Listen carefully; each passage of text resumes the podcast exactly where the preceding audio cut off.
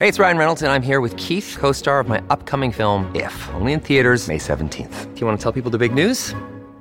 All right, I'll do it. Sign up now and you'll get unlimited for $15 a month in six months of Paramount Plus Essential Plan on us. Mintmobile.com slash switch. Upfront payment of $45 equivalent to $15 per month. Unlimited over 40 gigabytes per month. Face lower speeds. Videos at 480p. Active Mint customers by 531.24 get six months of Paramount Plus Essential Plan. Auto renews after six months. Offer ends May 31st, 2024. Separate Paramount Plus registration required. Terms and conditions apply if rated PG.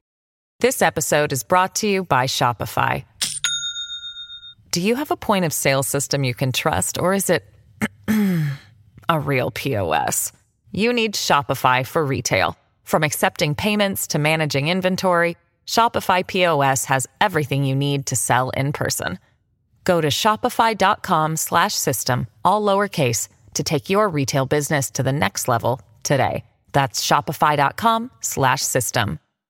Hello, everybody. This is Marshall Poe. I'm the editor of the New Books Network. NBN listeners like to read books and buy them. So we thought we'd tell you that right now, our friends at Princeton University Press are having a remarkable site wide sale. You can get 50% off books, including ebooks and audiobooks, with the code 50, F I F T Y, at checkout until May 31. You can save some real money on Princeton University Press books. I encourage you to go there and check it out. Welcome to the New Books Network. Hello, everybody, and welcome back to New Books in Latino Studies, a podcast channel on the New Books Network. My name is Jonathan Cortes, the producer and host of today's episode.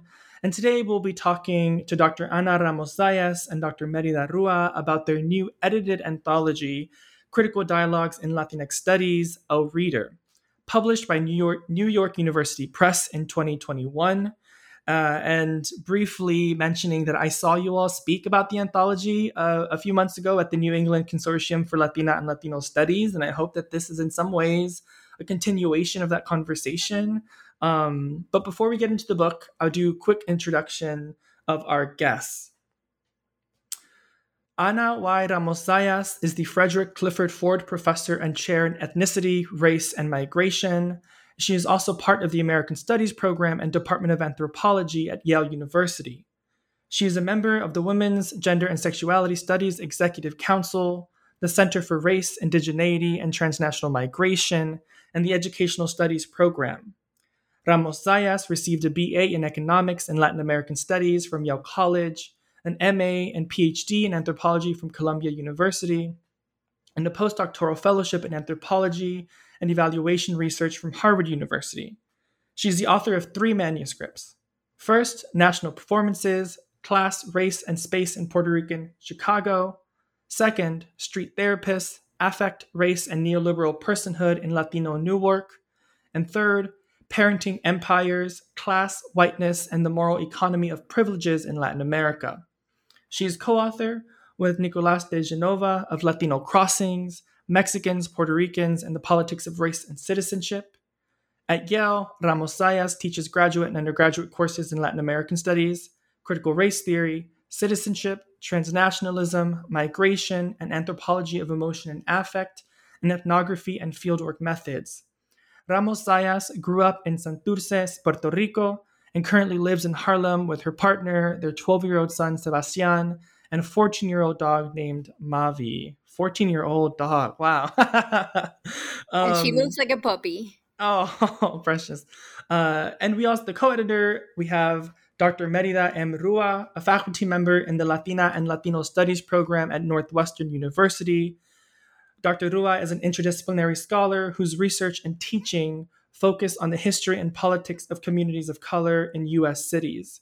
She's the author of A Grounded Identidad, Making New Lives in, in Chicago's Puerto Rican Neighborhoods by Oxford University Press in 2012, and co editor of Latino Urban Ethnography and the Work of Elena Padilla by the University of Illinois Press in 2010. Rua's current book project, Migrations to Elderhood, chronicles the intricate and multifaceted lives of older adult Puerto Ricans. Based on four years of qualitative research, including 60 interviews and ethnographic fieldwork, plus analysis of literary, visual, and performance cultures, it offers interdisciplinary insight into how this population talks about and makes meaning of their experiences and socio-spatial environments as they grow old. Related to this work, Rua and Katinka M. Martinez from San Francisco State University co edited a special issue of the journal Latino Studies on the art of Latina and Latino elderhood, published in December 2021, which was really a fantastic issue. Merida, congratulations. Um, Merida and Ana, thank you so much for both of you for being with us today and welcome to New Books in Latino Studies. Thank you so much, Jonathan, for the invitation. This is great to be able to share with you and also with my co editor. Um, and I look forward to the conversation. Yes, I wanted to say the same thing. Thank you so much, and for just uh, being tenacious and making sure that this happened, given all of the all of the kind of delays with it. So yes, uh, looking forward to the conversation as well. Thank you all so much. I really appreciate that. So I want to start off with with biographies to to dig a little bit deeper into how um, really your educational biographies have influenced um, your own work and, and even critical dialogues in Latinx studies. On page six of the reader, um, you two write, quote, as a Puerto Rican from Chicago and a Puerto Rican from Puerto Rico, and as co-editors, our personal biographies, professional experiences, and community connections shaped the very impetus to organize this project as collaborative, critical dialogues rather than as a more conventional thematic anthology. So, can you each tell us a bit more about yourselves, about your background, about how your background influences the work you now engage, um, where you attended college and graduate school, any mentors or, or, or authors that you were inspired by, and essentially how you come to arrive at Latinx Studies? Anna, can you start us off? Sure. Uh, those are a lot of great questions. Um, I'll try to um, address them as much as I can. Uh, but I just wanted to first point out that um, indicative of Latinx studies is probably how Merida and I got to meet. Uh, we did not meet in an officially officially in an academic setting. We actually met um, at a community organization in Chicago uh, while I was doing my field work, and Merida was applying to grad school at the time, I believe, or she was starting grad school at the time. Um, and I think that part of what that suggests to me is that there are different kinds of spaces that we need to be grateful for when uh, we talk about Latinx scholarship. And not all of Latinx scholarship really um, happens, or even collaborations happen in the traditional university settings. Um, in my case, I started in a very traditional program in anthropology. I, I mean, I had gone from um, majoring in economics to a traditional program in anthropology at Columbia. And I remember that even at that time, it felt like uh, for me to be able to do everything that I wanted to do um, in terms of scholarship, I needed to reach beyond the disciplinary. So, a lot of the work that I did, even in terms of my own uh, dissertation, was very much situated in Latinx studies, specifically Puerto Rican studies, even though at the time I may not have necessarily um, situated it in that way. Um, so at Columbia, I had many wonderful um, mentors that helped with the, profes- the professionalization aspect, but I did not have as many uh, interlocutors in terms of the actual academic piece or the scholarly piece. And so that I started developing uh, when I went to do field work. I mean, as part of the anthropology program, um, you have to do field work. That's part of what, you know, the ethnographic piece. And my first experience with my own field work happened in Chicago, where Merida's from. And so, in this specific context, I tried to expand both what I viewed as Puerto Rican studies as well as what I viewed as points of academic and intellectual um, creativity and collaboration. So it started there. And um, after this, I never went back to a full anthropology um, focus in any of my work. So from the very beginning, even from my first book, I've always felt that I've been situated very much in Latinx studies, Puerto Rican studies. And sure, I mean, methodologically, I still go with um, a more ethnographic approach, um, which is what I retain from anthropology and that is also reflected in my in my professions i mean every time like from the very beginning when i started at rutgers um, i was member of both anthropology and latino and caribbean studies departments Um, and I continued like that throughout, even to this point. You know, even though I'm still affiliated to with anthropology, I'm really more centered in ethnicity, race, and migration.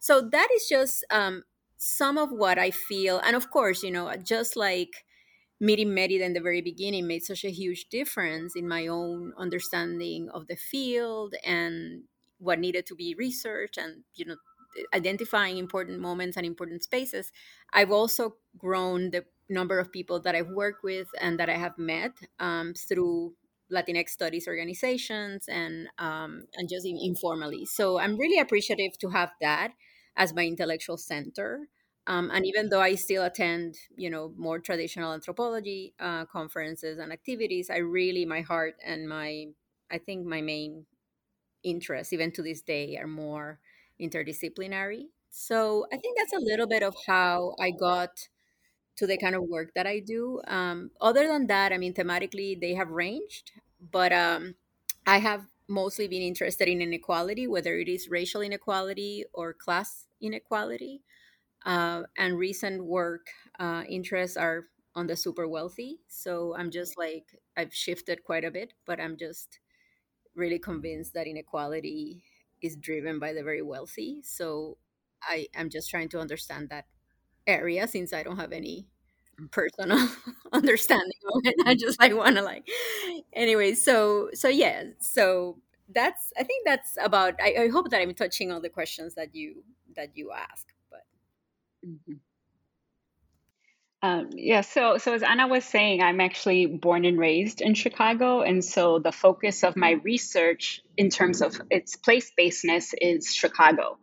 Um, I went to, uh, and so yeah, the questions that I asked. So my interest, for example, in segregation, my interest in terms of community collaborations and solidarities are all very much framed from experiences growing up in Chicago uh, I was I became interested in then studying Puerto Ricans in Chicago and Latinas and Latinos more generally um, because of the fact that it you know I was raised in a neighborhood that while predominantly Puerto Rican, it wasn't ever only Puerto Rican, right? right? And so most of the scholarship that I had read never really accounted for that. Um, during when the time when I first started, so much of the work around Puerto Ricans was very New York City based uh, we can no longer say that you know that Chicago isn't accounted for because there has been uh, just wonderful research that's come out. Anna's book, for example, Gina Perez's book is another one um, that were foundational to me being able to do my own graduate work at the University of Michigan, where I came out of the American Cultures program. So I'm actually a product also of uh, interdisciplinary scholar of interdisciplinary studies. Um, what I was doing a little bit differently at that time is I um, American studies, American cultures traditionally had always been the kind of blending uh, and combining of history and literature. The kind of work I was doing was actually trying to think about the humanities and the social sciences. Um, and really, the base of it was ethnographic, but then also taking a historical approach. So that was where I think my work was a little bit different from what was happening at the time. Since then, there's been amazing people doing work at, at those intersections. But really, um, in terms of the work around urban studies in, in American studies, uh, I had few people to talk to other than folks that were actually coming out of disciplines that were also pushing the boundaries of their discipline. So, as, as I said before, Anna and someone like Gina Perez. Uh, in terms of um, my ability to be able to do this work, it was only through mentorship. So, from undergrad at the University of Illinois at Urbana Champaign, I was actually mentored by a graduate student at the time, Arlene Torres, who's now at uh, Hunter College. I also think about my mentor, my main mentor at Michigan was Frances Aparicio, and I was very lucky in terms of my first job to have another excellent mentor in Carmen Whalen. Uh, one of the things that I want to point out is that those are three Puerto Rican women, uh, which is so rare, right? Um, and that uh, that I was able to kind of learn and gain so much knowledge from them, um, and just the experiences that they were able to kind of impart um, really helped me through the process of trying to figure out graduate school getting you know getting through the dissertation and actually that first job. But aside from them i also want to mention the kind of horizontal mentoring that was happening right and that was really important to me. So for example the fact that i met anna when she was also a graduate student doing her research and and we stayed connected. And so she was always kind of cheering me on as i was trying to get through michigan i think about lorena garcia who's uh, who's someone that i had worked with also um, and and co-edited co-wrote something with. Uh, she's another person that we started graduate school together and we kind of cheered each other on and she's a sociologist that does work on latina sexuality. Um, I think about Mari Castañeda at the University of, of, of Amherst, who's also been an, ex, an exemplary collaborator in the work that we did there um, with the New England Consortium of Latino Studies. And we did that work also with Alberto um, Sandoval Sanchez. Um, and then finally, the one person that I do want to mention um, who was a mentor based on the scholarship. And then actually, I got to meet in person was someone like Elena Padilla, who was a Puerto Rican anthropologist who did the very first study of Puerto Ricans in Chicago in the 1940s um, as her master's thesis. And so that was the book that you, the edited book that you mentioned um, earlier today. So for me, they were, you know, when I think about my ability to have been able to kind of think about this profession, my ability to think about the kind of scholarship that I was able to do it was the fact that I had these interlocutors, that I also had actual scholarship that I could be in conversation with, right? And so you start to see some of the shifts in terms of what Anna started with and where you see where I where I ended up a couple of years later. Yeah, thank thank you so much, Marina. That's exactly what I was thinking about. Is this this this long term trajectory of specifically um, feminist Latinx studies scholars in academia, and and like you said, right, where somewhere like like Ana started, and like where you, like there was just this growing community, right, that is that has led really to something like critical dialogues in Latinx studies to be um, available, to be needed, to be wanted, um, and to be produced. And so, mm. getting into the book now I'm curious to hear, and I'm sure the listeners listeners are eager to hear, is how critical dialogues in Latinx studies happened. Uh, can you talk about the development of the edited volume, how it came about, and why was now the right time for this kind of, of anthology, for this kind of reader? Uh, Merida, can you can you talk to us? Sure. Uh, I, I actually want to kind of punt this one a little bit to Anna, only because she invited me to take ah. part in this, and so so she was the one that was approached by NYU Press, and then uh, brought me on board. So Anna, if you want to take it over. Sure. And it mm-hmm. was it was this kind of situation of I'll do it if Merida does it. um, so I was approached by NYU probably a year before I actually said yes. Um, I think they might have approached other people about it, and everybody's very busy. And um, and eventually, the at this, you know, I initially I, I said, well, I don't know, and you know, NYU was very uh, persistent in the right way, and uh, I decided, you know what, this could be, it needs to be fun, it needs to be enjoyable. And I think that that's some of the privilege that happens with being in this for a long time, that you are able to choose what you do in a way. Um, so I remember thinking, you know, Merida and I haven't collaborated in something in a while. I mean, the last time that I could remember, we were in a panel either at LASA or PRSA, or, you know, we used to do all these panels and it was so much fun and, and all of that and i thought you know maybe this is like a great way um, to have the excuse to have to connect and connect for in an ongoing basis. So that's when i brought up the idea to the nyu editor and she was super receptive about it um, and so and merida immediately said yes and i so appreciated uh, the process and and we really it's incredible but it was just easy. At least I found that it, it flowed. It flowed um, in a very easy, um, enjoyable, smooth way. Uh, we had very many, like many of the si- similar views in terms of who we wanted to have on board. And we really wanted a range of people, not, you know, people who taught at community colleges as well as people who taught at elite places, people who were disciplinary, people who were interdisciplinary, people who uh, were graduate students and senior faculty. So we really, or even emeritus faculty. Um, so we wanted really to have a broad representation of what the field was. Um, there had been other anthologies before, but for the most part, Latinx um, anthologies, with a few exceptions, um, are more in the humanities. and we wanted to make sure that the social sciences were uh, well represented. So um, we were really given um, a lot of flexibility by NYU. They never intervene in the creative piece of this. So um, so yeah, so that's how it started. And um, and once we had that piece done and the contract signed and all of that, we started reaching out to our collaborators um, with the project. And very early on people were really excited about it very much on board. And there were specific key topics that we definitely wanted to make sure that we included. We wanted to give more more space and higher profile not only to the groups that have been at the sort of at the forefront in a way of, Latin, of Latinx studies, which were Puerto Ricans and Chicanos, but also uh, Central Americans and also other uh, populations that generally have been more um, marginal or, or, you know not as well attended to in latinx studies. So that was something that we thought about in addition to doing the social science angle. Um, and merida came up with the idea of, or, of how to organize this and organizing it around the critical dialogue piece. And that was both a scholarly and a pedagogical uh, decision um, it, you know, it was scholarly because we felt that we could put different kinds of people doing completely or what seems to be completely unrelated work. We could put them in conversation with one another.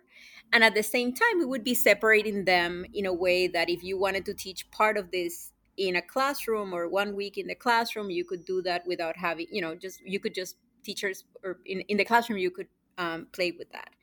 So yeah, and Merida probably has other things that I'm forgetting, but that's what that's what the basis of what I what I remember from that experience. And and that was really um, our decision was to bring together these conversations so that we wouldn't have just a chapter on race, a chapter on class, a chapter on gender, when in fact, right, we talk about intersectionality, but then, you know, we still kind of separate these things out. And so when we were coming up with uh, a more thematic, conversational, something that could generate discussion, we thought, okay, what would happen if we had instead something that dealt with issues of relatedness and a way to think about you know other kinds of family structures and connections that people make and that within that you will find a chapter that might centrally focused race, right? You might find another chapter that thinks about sexuality and class. You might have another chapter that's really thinking about kind of diasporic connections, right? But read on the whole, it gives us a different way to kind of enter that conversation about relatedness. And so for us, that became really exciting because it was a way to think about how do we bring together scholarship that maybe people wouldn't read unless if mm. they were specifically kind of focused on one thing and so that they have an opportunity to read people that are approaching a theme from different yeah. vantage points and at the same time you know what does that do then to our conversations and the ways that we shift how we think about what we call latinx studies yeah, and I think on page eight of the reader, there's a quote that you all write, and I'll, and I'll read it for the for the listeners. It says, um, that really sums up very nicely what what you what you both are saying. It says our goal is to reinvigorate intersectional, international, critical, and comparative dimensions of Latinx studies by providing alternative terms, frameworks, and paradigms for the debate. We shift the questions, but also the very sites of inquiry. And I think that is exactly what we get as readers from from the text and we'll talk about it more as we go through as we go through, through the different dialogues but i think i think i think um mission accomplished is what i would say. I think it's it's very generative and and at least how it got me thinking.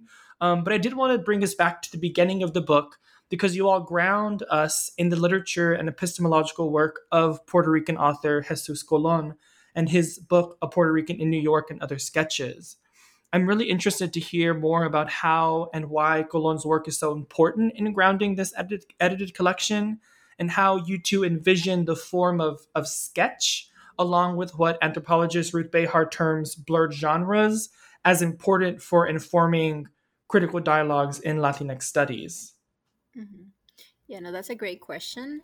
Um, I wanted to say related to that, but like also taking it in a slightly different way. Yeah. Uh, the the issue of sketch, um, what got us thinking was about how Latinx studies needs to be decoupled from the U.S. as a nation state.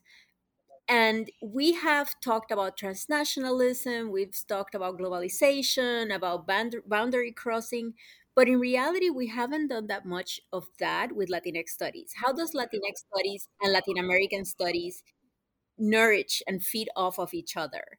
And I think that the image of the sketch, as well, eh, just as it served for Jesus Colon's own understanding as a Puerto Rican labor work labor organizer intellectual uh, just as it met that need of like interjecting interjecting many different uh, traditions from latin america the caribbean us latinx communities we were also trying to do that and we're trying to sort of expand Latinx studies beyond this US centeredness. Um, and many of us have done research that involves Latin America as well. And that doesn't mean that when we do research in Latin America, we are forgetting the paradigms of Latinx studies. It's actually the opposite. I mean, we oftentimes are inspired by those paradigms and they help us provide lenses and understand phenomena that may not be that generally we associate with the US, but it's not uniquely US based. And so, um, so that to me was what that quote signified. Um, and you know, Merida can probably tell you more about it, but like I just wanted to make sure that like that intersection between Latinx studies and Latin American studies done well, not done from an area studies perspective, but more thematically and grounded in specific politics and histories, um, are central. I, I just also feel that Jesus Colon's book spoke so much to how we envision this project, but also to who we are, right? So you kind of opened your introduction of us talking about how uh, we we wrote something about being a, a, Puerto Rican from Chicago and a Puerto Rican from Puerto Rico, and that very much was a, a calling calling forth to Jesus Colon, and the fact that you know this book, if you just read the title, you think it's only about a Puerto Rican in New York, right? But what he uses, he uses that that standpoint of being a Puerto Rican from New York in order to really think about what was actually happening in the community, but also what was happening in the world at that time. Really, the hemisphere for in the well, the, the world. I'm not going. to He does do the hemisphere and the world.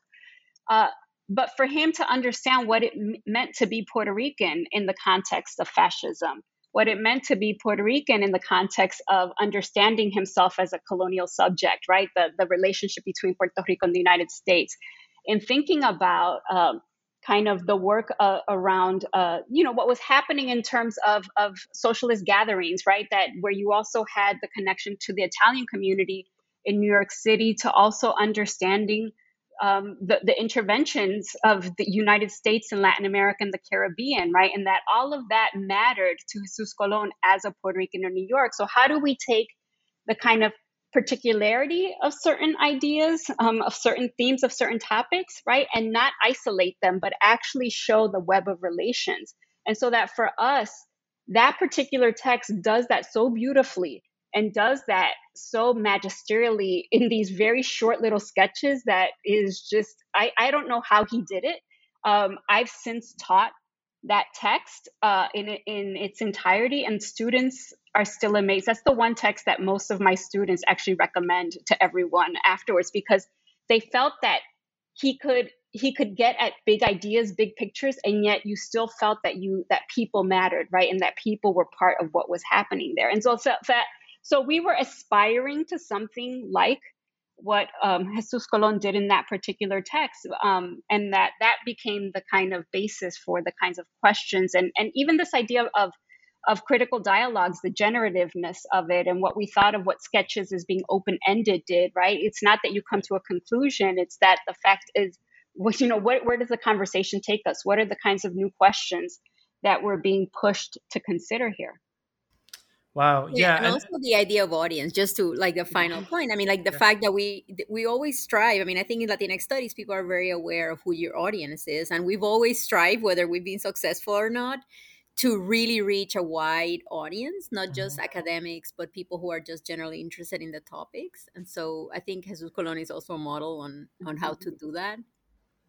Yeah, thank thank you all so much. This is reminding me, Merida, your reflection of Colon's work is reminding me of of um, you know the black feminist saying that the personal is political and in some ways the personal is also global that there's so much mm-hmm. to learn from his embodied experience as a puerto rican in new york and um, briefly on page three i'm gonna i'm gonna read another quote because i love reading quotes mm-hmm. um, on page three you two write our central concern in critical dialogues is not simply to document or to do a genealogy of latina latino latinx studies as an a- academic field but to stretch its points of reference and contributions we want to continue Jesus Colon's tradition of studying Latinx, Latina, Latino populations beyond an exclusive US framework and at the intersection of Latin American, Caribbean, global, international, and transnational optics.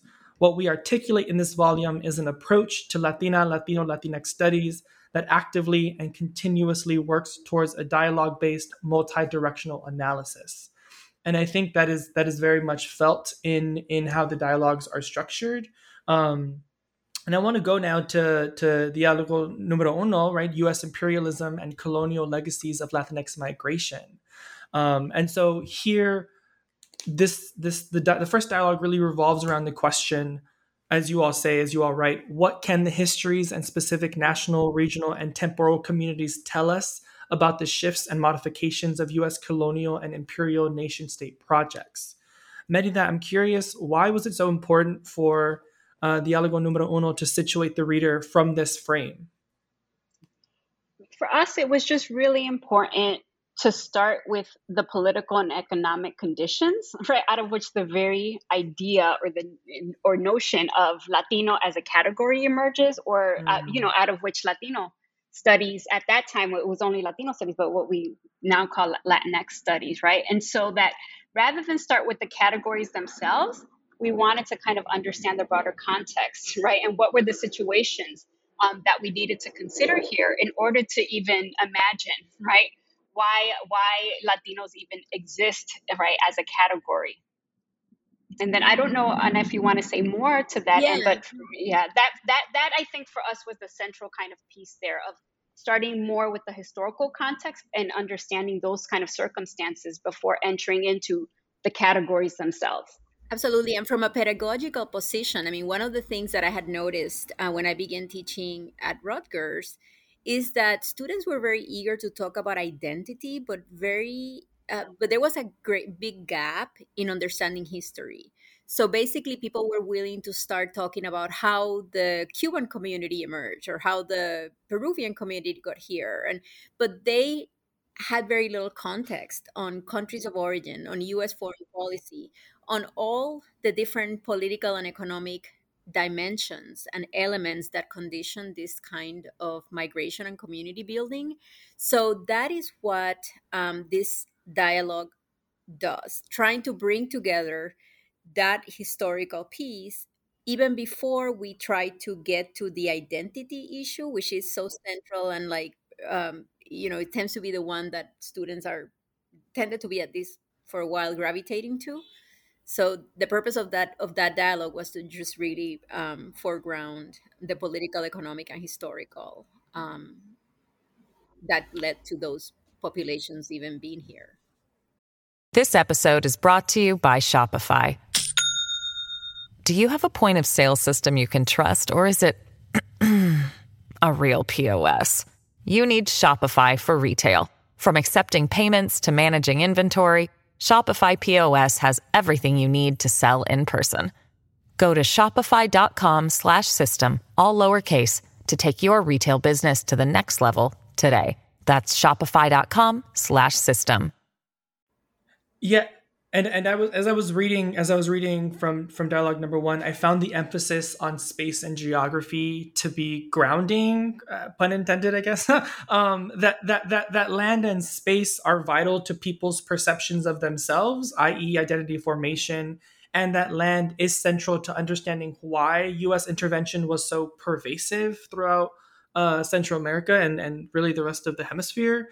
Um, right. So, so in the case of Maria Elena Cepeda's article, "A Cartel Built for Love," She argues that Colombianidad continues to be a contested identity dependent on notions of Colombian regional, regionalism and racialized urban spaces, and how these spaces are understood locally and globally through popular culture.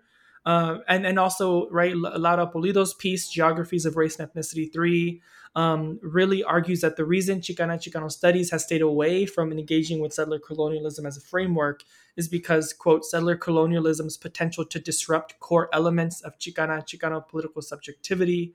Specifically, it unsettles Chicanas and Chicanos' perceptions of themselves as colonized people by highlighting their role as colonizers. And that's on page 51.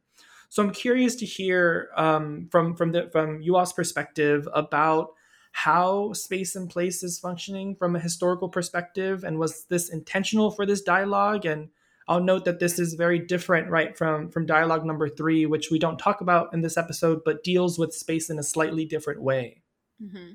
yeah i mean i think that great I, am so glad that you read those uh, specific quotes. I mean i think that part of um, a concern that at least i have had lately is how the term decolonial has gotten to be appropriated by literary studies in a way that I feel does a disservice um, in general for Latinx studies.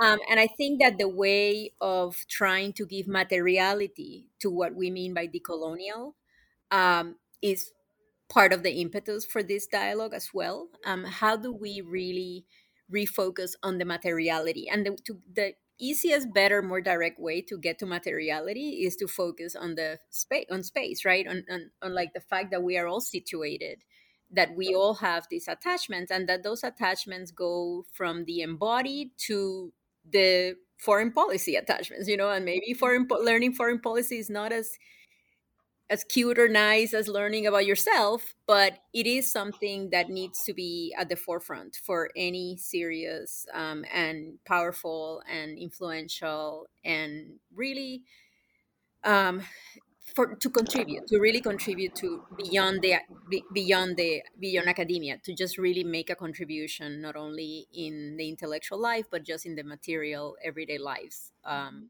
of the communities to, of which we're a part and I just wanted to add that for us, it was really important to do that, but then to also show, right, what are the different ways and what are the different kinds of, of, of methods um, that scholars are using to do something like that. And so that, you know, to think about foreign policy, right, we, you know, we have that from a political science perspective. We have that from an ethnographic perspective, from a cultural studies perspective, and from a geographer, right? And so that then it also became okay, these are also ways that we can, all right, let's think about what we would consider kind of disciplinary approaches to it. But even within that, right, they're very interdisciplinary. But, you know, we, we won't always have a conversation where we would have those people in the same room, right, or those ideas. And so that for us, it was really important to show how does cultural studies take on some of these issues of US interventionism you know thinking about music in a music video right? And so that uh, when i taught this particular critical dialogue that's the moment where students were actually starting to think a little bit more critically right about popular culture. And because they had read some of the other ones and the ways in which cepeda is is making that point um, they realize that you, it's it's something that they can enjoy but it's something that they can also have something uh, to, to, to analyze right and right, to and right. to ask different questions about yeah that there that there's there's a there's a tangible way to be able to take a take a song like Medellin and and think about right these global exportations of Colombianness. Um, um, yeah, and I think I think briefly, um, Laura Pulido writes on page fifty two. She says ethnic Mexicans, like all people of color, are diverse and multifaceted, contrary to the tidiness implied by Latina Latino, and it is only through exploring the spatialities of their historical record that we can understand this avoidance, right? And I think this really sums up for me, at least, the the, the, first critical dialogue because it allows us to um, uh, think expansively about settler colonialism and imperialism um, uh, across the hemisphere and, and many that I think um, you taught you you naming the different disciplines that these people are coming from was like you would never see these people on a panel together right because they're because we're kind of they're all kind of siloed in different places and maybe but like this dialogue allows an imagining of a conference panel to be like, what would they look like to be in conversation with each other in real time? Um, so that that's very exciting. Um, so we're, we're running up on time and so i want to go to, to dialogue number two. Dialogue number two is the politics of labeling latinidades and social movements. And i think here this is really arguably the most talked about issue in the public arena when it comes to latina latino latinx identity right? Naming is so important right? What do we call ourselves and how has that changed over time? And as i was as i was reading i kept on thinking about you know, the recently founded Smithsonian National Museum of the American Latino and how that has really sparked lots of controversy because of the name. Um, and so I, so I, so I'm so thinking alongside the second dialogue, um, which the framing question here that the that the editors have written is how do we examine Latina, Latino, or Latinx labeling in ways that complicate identity politics, account for demographic and experiential diversity, and provide effective insights into the relational and aspirational qualities of, of the lives these labels signify.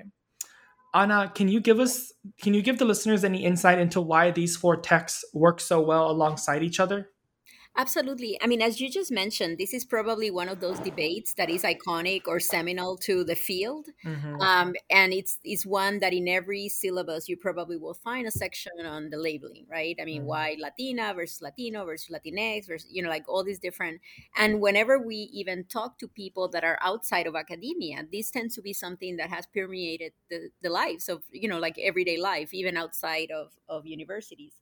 And so because of that centrality of that theme uh, of that theme we wanted to sort of shake it up and shaking it up was more difficult than with other dialogues probably because people had already certain familiarity certain expectations. And so here what i like is the fact that we have a range of scholars from susan oboler who is credited for being one of the earlier um, latinx scholars to approach um, the pan Latino versus nationality based labeling.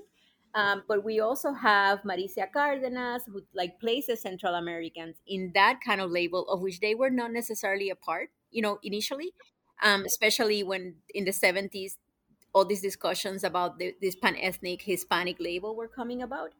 Uh, and we also have uh, somebody like Michelle Gonzalez talking about when identities go beyond what the label captures to include um, you know, religion, to incu- include the theological, to include the mestizaje ideologies, that kind of work. And of course, we have somebody like Nelly Rosario who brings in the idea of DNA and Latinx. You know, if we're talking about identity, what would happen if we add this kind of scientific trope to to get in there? You know, what does that do to these ideas of Latinx and um, and you know the labeling, the actual labeling. So we really wanted to um, try to not overlook that that topic of labeling remains central to the field, but you, but you really to complicate what that labeling might look like and um, and branch it out, uh, without forgetting, you know, the historical genealogy of how these discussions have emerged, but also trying to place those in a in a greater um, you know like for their cultural resonance not only for their genealogy. So that's what that dialogue um, was there for um, yeah. I, I also wanted to add that um, for us it was really important and not I, I don't know that if we achieved it in every dialogo but in most of them we also tried to get senior scholars to revisit their work and to think about the shifts and changes. And so that for us, it was really important to open this dialogue with Suzanne Oboler and not just do a kind of cut and paste of ethnic labels, Latino lives, right, for this section, but for her to re engage that work and to think about uh, what's happened that's different, right? So, you know, we have a moment where the historically available category seemed limited to Hispanic Latino, and that was the debate to now her really thinking about the Mexicanization, right, of what we think of as Latinidad. And so asking those questions and thinking about what has shifts, what has shifted historically, um, you know, what are the debates that are happening now? What is it that people are actually concerned about? Um, and so it, it was it was important to have that, but then also ask the questions of, okay, but who else is involved in this conversation that we haven't heard from? Before. And so I think that how Anna kind of then teased out the rest of, of the people who are part of this of this dialogo, right, really fills that out. Yeah, absolutely. And that about about re- asking senior scholars to revisit their work, it, it's so refreshing too, because oftentimes when we write something, um, and the reason why so many people may be paralyzed by writing is that you feel that you've committed forever, right? Like you feel that what you said is what you're going to believe forever, like 50 years down the road, or and just the the opportunity of having um, a more senior scholar reflect on her own evolution and her own journey and her own way of thinking through these topics that i think is just very refreshing yeah i i think one thing that i found really great about the second dialogue from an editorial standpoint is the ordering of the text i thought was done really well as i read them you know from from suzanne's to um, Nelly's text, I just I found myself digging my like digging a deeper and deeper like like um engagement with this conversation, right? So so at the beginning, Suzanne, she said she writes on page 69, she says, I explore the idea that roughly 40 years after the ethnic label Hispanic was coined, it is being replaced by the use of a new label, Mexican. This trend, I argue, represents a new paradoxical racializing homogenization a new linguistic formation that defines all Latinx peoples, regardless of citizenship status, as foreign, as quote unquote illegal at the societal and official levels, making them primarily as, uh, marking them rather, primarily as strangers in the United States, end quote. So going from Suzanne's work, which she's revisiting, right, from, from her earlier work to, um, to the work of, of Maritza and how and how specifically queer Central American diasporic artists and writers are conceptualizing their own identity through through the internet, right? Through their own writing, and then and then you move on to um, as you as you mentioned Anna Michelle's work, and then Nelly's work, which is really uh, a, an experimental kind of text that I found myself completely transfixed by. That I, I that I, I keep I write I was writing here um, that um, that that that Nelly's work seeks a deeper meaning of identity by bringing together scientific inquiry of genetic makeup and the humanistic literature of race and race making to produce an experimental but exciting critique of how DNA can be used to hurt and heal Latinx communities. So I found the trajectory from Susan's from Susan's piece um, to Nelly's piece like quite phenomenal. And that this ended up being one of my favorite dialogues. So i thank you all so much for organizing them in this way. Oh, cool. Um so we're gonna skip a bit ahead to dialogue number eight latinx kinship and relatedness. And so by focusing on race relations between latinidad and blackness in the work of jennifer a. Jones femme latina chonga aesthetics in collective cultural practices as explored by jillian hernandez church life and like in migratory uh, labor uh, labor camps in the work of Lloyd Barba, and the process of collective mourning in the wake of natural disasters in Puerto Rico by Frances A. Aparicio. Right, dialogue number eight shows how various Latinx populations come together across time and space. Um, and so one thing that I was that I was focusing on a lot here was in the case of Jillian, Lloyd, and Frances's work, they were writing about strong relatedness that already exists right? Uh, and Jennifer was instead writing about, uh, writing rather against an entire history of mestizaje and Latinidad in proximity to whiteness, and instead asking. So this is Jennifer's voice. She uh, she writes, "What would it mean to think of Latinidad as proximate to and or inclusive of blackness?" End quote. And that's on page four twenty five. Um, and so I'm curious to hear about. Um, um, uh, Merida, your thoughts about these four articles in relation to each other, especially when it comes to current and future possibilities of kinship and relatedness. Well, I think, you know, again, what we were trying to do is ask that question from distinct vantage points, right? And that what what uh, Jennifer's piece is actually really trying to think about is kind of reframing the question that when we think about political organizing and solidarity and how we've studied them in the past, where we haven't always taken race into account or, or centralized race, right? So it might be where we talk about people of color, uh, but we're not really talking about, okay, what does that mean in terms of specific populations, how people present, how they understand who they are, right? And so that by shifting to the vantage point and actually making central blackness, right? She's not trying to think about what does this mean in the South, right? If we're going back to geography, among amongst Mexican migrants, right? Some of them from uh, from I think it's Costa Chica, right? That present as black also, and how do they come to understand blackness in the context of the United States? And then also just a plug for her larger project. What does that then mean when they go back to Mexico, right? And then how they wind up understanding blackness in in Mexico, right? And so, but what does that do then in terms of how are they thinking about what what kinds of political connections, what kinds of political organizing they can participate in? And so she's also asking this question of minority linked fate, right? So what is what does that look like when you see your fates tied to one another? Um, as opposed to always aspiring kind of towards citizenship and as in citizenship as also the kind of means to, to whiteness what happens when you're actually organizing and thinking about that within the realm of of blackness right um, at least that's how i'm understanding her particular piece but then we also have you know so from a political from what we from what we could kind of think of as a quote unquote just poli- purely political kind of context or political organizing context to then think about you know the the work of of someone like Jillian Hernandez where she's really thinking about kind of art and and and uh, how how people present in terms of you know if we think about the the the makeup that was being used and how that got reflected also in terms of the art that was being produced and how femininity um, gets expressed right? I think that that became a different way of of asking those questions to then turn to someone like lord like lloyd barba who i do want to plug his book just came out sowing the sacred uh, so uh, out of yeah, Oxford phenomenal.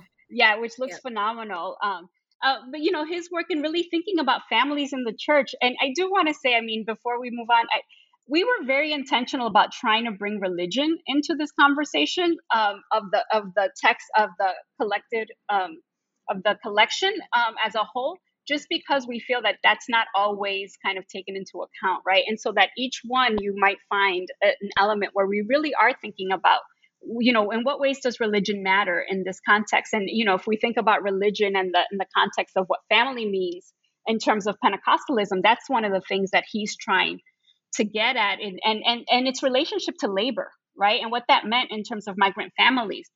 Um, and then lastly you know here's the context where you know we kind of talked about how suzanne oboler returns to one of you know her foundational work. And we actually end this particular dialogue with Frances Aparicio, who's really in this piece, she's also really rethinking her own relationship as someone who became a diasporic Puerto Rican to Puerto Rico and the island, right? Because of what happened in terms of Hurricane Maria, but then also all of the things that happened right after afterward. Um, and so that in her reflection, it's really her piece saying goodbye to I think her work her her position in the academy. Um, this is she wrote this as she was retiring.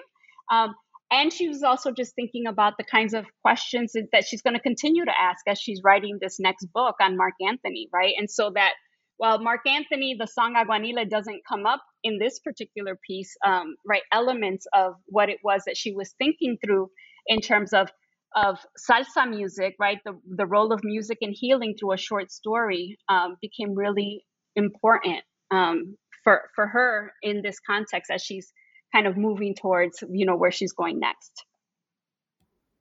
Yeah, no, absolutely. I mean, and I think that another, I mean, like this section in particular, what I, what I, one of the things that I loved about it was how each one of the collaborators is able to show something with language that it's so difficult to describe generally.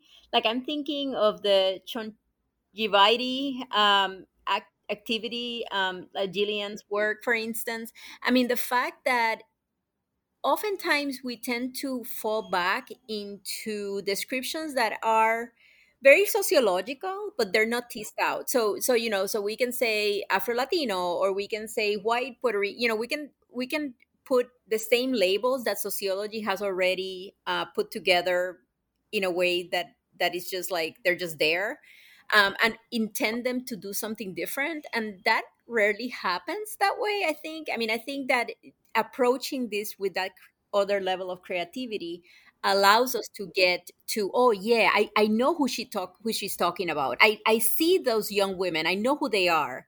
I i can see why that might be associated with race or class or you know and and it's a way that is more energetic. Like i feel like the energy is there rather than when we just hear you know just reconfiguration of the same terms and you just like take them for granted. It's like okay so yeah so they mean this. But um so i really like that sense of uh, creativity in approaching these identities and these even these racialization practices um, beyond the very traditional sociological um, in you know intent like usually what it is. So so i mm-hmm. really that's one of the things that i really felt that came out in every single one of those um texts from that from that section from in different ways. Right. Yeah and i i i had this is the the the the article that i thought i had the most personal connection to because um the the video Chongalicious that Jillian references in her work was a kind of was very much a cultural touchstone for my own like high school career. Like I remember that video circulating in my high school and everyone being so excited, but also a little bit kind of off-putting. And I think that the, this article really gave me the understanding as to why right those two things can exist. And then also in Lloyd's piece, my my family is also Pentecostal migrant laborers, and so I I was very much invested in these pieces as like telling me something about myself. so that was yeah. exciting. Um, yeah, and it's it's great also that a lot of times there has been this very um, just limited way of viewing religion only mm. in terms that the white gays like. So the mm-hmm. white gays love like Santeria, they love you know, like they love right, voodoo, right. they love you know, and so that's what we learn about, which is super hugely important, especially when it's done from a different gaze. But uh, but also you know these other religions that play a part in people's lives you know we know less about so yeah. Yeah yeah and i think I, I think back to this idea that religion is really pervasive in in all of our lives especially when it comes to like imperialism and colonialism and settler colonialism like religion had a lot to do with it. So i think i like that there's so much of it in in in the reader. Um but to, to kind of wrap up the the dialogue so dialogue number nine community engagement, critical methodologies, and social justice. Um, offers a variety of methodologies that are central for Latinx studies, right? So you have autoethnography as utilized by Salvador in his piece on being a white person of color.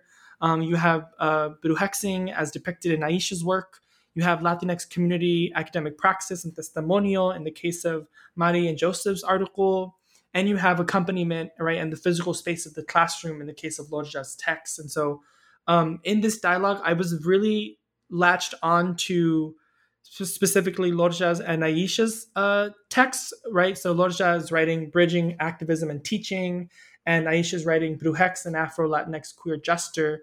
And they both write about post election actions by students in classrooms and Afro Latinx Brujexes. And so these readings really show how the election of Donald Trump was a call to action for progressive and radical folks who were oriented and who had always been oriented towards social justice. And so, what I found so gripping was how, in this moment, feeling was what mobilized action, right? Lorgia recalls holding class the day after the election, and students were sad, they were fearful, they were hurting. Similarly, um, Aisha recounts how Hector Lewok, one of the Brujexes interviewed, was angry, right? So much so that Hector turned to the writings of, of Black radical feminist Audre Lorde um, to say, like, quote, uh, how they drew on Lorde as a spiritual guide to channel anger into warfare. And so I'm interested to hear, Anna, your take on, on uh, how you understand the role of emotion and feeling as a vehicle towards action, community engagement, and social justice with respect to the readings in this anthology.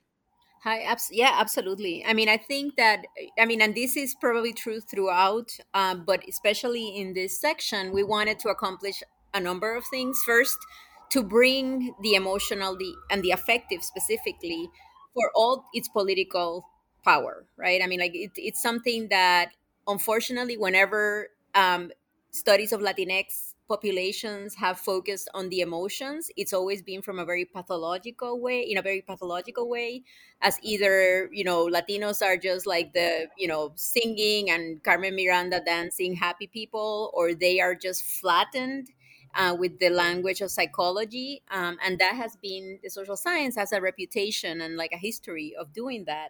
And yet we have forgotten uh, why and how affect really is behind most of the mobilization and community engagement that we ever practice and how to really use that you know to to connect and to really yield this kind of mobilization. And so we wanted to make sure that that was there that we understood that affect has a political power uh, but also that that politics without affect like really have no no no place right? No no place of existing.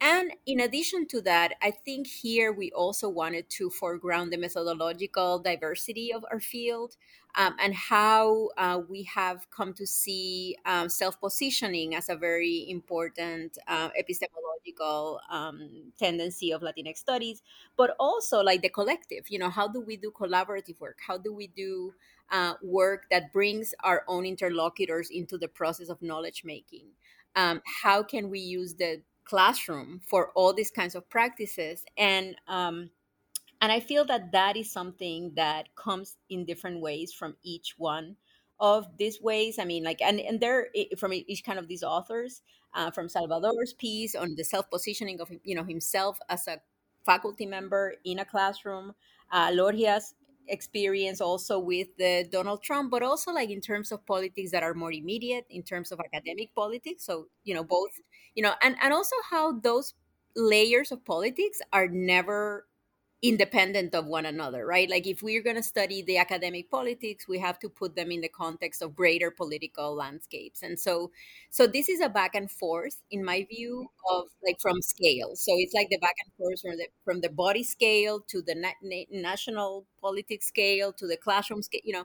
And that back and forth is something that this particular dialogue really was um, intending to do. Um, and and and and I and I like that this dialogue also had a very strong pedagogical reflection because I feel that Latinx studies is a field that you know we can say that philosophy and English began in within the university and it was like the pillars of this very classic model of university but Latinx studies really began about it was about teaching and it was always about teaching. It began by students. I mean these are these are fields and and um, that really were student generated um, and students demanded that these fields existed in universities so it's very much gr- from the ground up and we wanted to honor that. And i think that that's also part of what this is intending to do the fact that you know we are yes we are scholars yes we are researchers but that research is made greater and um, more generative precisely by being in the classroom. And so um, i think that our our colleagues in that um, in that dialogue really show that, and it's very um, just very inspirational. I found that section to be really mm-hmm. um, inspirational, despite the obvious, um, you know, there's still work to do. But I felt that it was just bringing it all together. And I just want to add one thing because I know we're probably running short on time, but I think the other element of this, going back to how Anna ended, right, her her comments, is the fact that um, students also wanted connections to the communities that they came from, right? So that it wasn't about kind of leaving communities behind in order for you to do this kind of academic work and you know and and feel that the curriculum right reflected who they were and things like that, but that they also wanted something that they could bring back to communities. They wanted also to think about what's the knowledge that's being produced out of communities themselves right? And so that that's why that first that first um, dialogo by by mari castañeda and joseph krupczynski right is really kind of bringing us back to what are the kinds of community um, and and and uh, institutional kind of college institutional collaborations that can happen right? Um, you know what kinds you know how how is it that students can see themselves as part of also multiple communities? So in each one you get this idea of you know what students learn about who they are about the communities that they belong to but then th- that they're also part of multiple communities and so you see that in each of these pieces or that multiple communities exist right and that they could be a part of Um, and that was something that I really appreciated there, so that it's not just about kind of the the the individual feeling kind of fulfilled because they're learning something, but the action component of it. But then also, how are we tied to other people? Um, right. Which goes back to the comments that we made early on about Jesus Colon, right? And so I think for us, it was really how do we bring that full circle here? Yeah, I, I, I, thank you for that, Medina. I love I loved that. And then and so the the two final pieces of the anthology focus on self-reflexivity and spiritual work as critical methods towards liberation. And I found that that that um that was so important because you even you all even write about reflexivity in your introduction. So on page six, when you're when you two are talking about the collaboration efforts of the authors, you write Quote, this is important to mention because we align our scholarship with the ethnographic convention of reflexivity from an anti colonial slash decolonial and anti racist stance grounded in history and political economy. We draw on rigorous reflexivity to rupture prevailing categories and modes of analysis, end quote. And again, this is on page six. And so it's even in the formulation of critical dialogues in Latinx studies, um, it in itself is a is is is vitally like re- reflexivity is vital to the formulation of this book, right? Which which then speaks to where and how uh, Latinx studies is going. And so I just want to thank you all so much for that. I think that is uh, incredible, and and really bringing these dialogues together was a skill um, and you all are very skillful. Thank you. Thank um, you. so, as we start to wrap up the conversation, I have one more question for you all, which is simply what are your hopes for the reader? How do you hope it circulates? How do you hope it's taught? And, and how do you hope scholars take it up in their own research? Hmm. I think for me, I mean, they, I've had already like a few moments in which this um, volume has brought some of us together. I mean, I remember giving a, a, copy to somebody who's the the dean of the of the cultural center, the Latinx Cultural Center at Yale, Eileen Galvez, and she's Salvadorian. And I remember that she's always mentioned how she felt that, except for you know for a few exceptions, um, she felt that Salvadorans have remained outside of this Latinx um, discussion. And I remember like writing a little thing on the front of the book in the first page saying, you know, I hope that you find yourself like, you know, there's some stuff that you might like here. And, and, um, and when she and she was just really moved by that and at the same time she approached a graduate student with salvadoran and like mentioned this to her and we had this like three or four people kind of gathering, very informal, um, just in the hallway type of thing. And it was just such a moment of like, of learning completely spontaneous. And I, and I hope that um, in addition to having the more traditional ways of like using it in the classroom or maybe even in some kind of um, community center discussion or something like that, I hope that there's always, that there's also that possibility of um, of just bringing people together to just you know just to, to share what they what the volume meant to them. Um so i think that if anything like that if more things like that happen i'd be happy with mm-hmm. um with the outcome of it. Yeah. No i i, I completely agree. Um and i do also want to add that um you know in terms of it being taught in the classroom i have just been so happy when colleagues email me or call me to kind of tell me that they used it in the classroom and how they used it right? And what what kinds of conversations they were having with students. And so one example that i want to kind of bring up is you arlene torres taught the book at hunter college. So to have probably the person who's the reason why i'm in the academy because as a graduate student she encouraged me and told me that i should think about graduate school for her then to turn around and teach this book and tell me that she really tried to she really tried to teach it with with the with the kind of prologues in in place and thinking about the questions that we asked and then also um, having the students read the pieces and and asking them to to really reflect on the questions and why we decided to to construct the book the way that we did.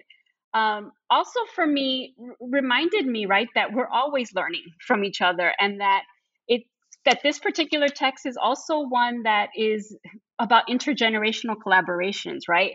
and that you know what are the ways that we continue to kind of hold those conversations um, and continue to learn from one another over and over again and so um, that that is one of the things that i've really loved about this project and then I'd love to hear when when you know the parts that work and and and I'm you know also excited to hear about the parts that probably you're hearing from people about the parts that maybe are not working. Um, for for us to kind of continue to think about okay what would what would a next project look like then? Yeah absolutely. Absolutely. I mean it would be it's it you know and even even just getting to know a little bit each one of the collaborators some of them we knew we know very well and they're our friends or call immediate colleagues, but also like getting to know people that maybe we've read their work but not really know them and and being part of that process was really neat. So hopefully that's also something that people will notice that kind of um, yeah intergenerational especially, but also inter- interinstitutional and. Mm-hmm. Yeah, and I love how this is again making another kind of full circle about, you know, starting off with your bios about how you were inspired by these people and now they're teaching your books in their classes, right? And I and I think that's that's really beautiful. Um, well, we've we've come to our time, to the end of our time, and Ana Merida, I want to thank you all so much for lending our listeners uh, your time and for for writing critical dialogues in Latinx studies. Thank you for convening this, Jonathan. It really, um, I really appreciate the the chance of of talking about the book, and I really uh, appreciate your invitation. Yeah, no, I agree, and and I always enjoy having a conversation with Anna about this, and and now with you too. So yes, thank you. All right, thank you all so much. Take care. Okay, bye bye.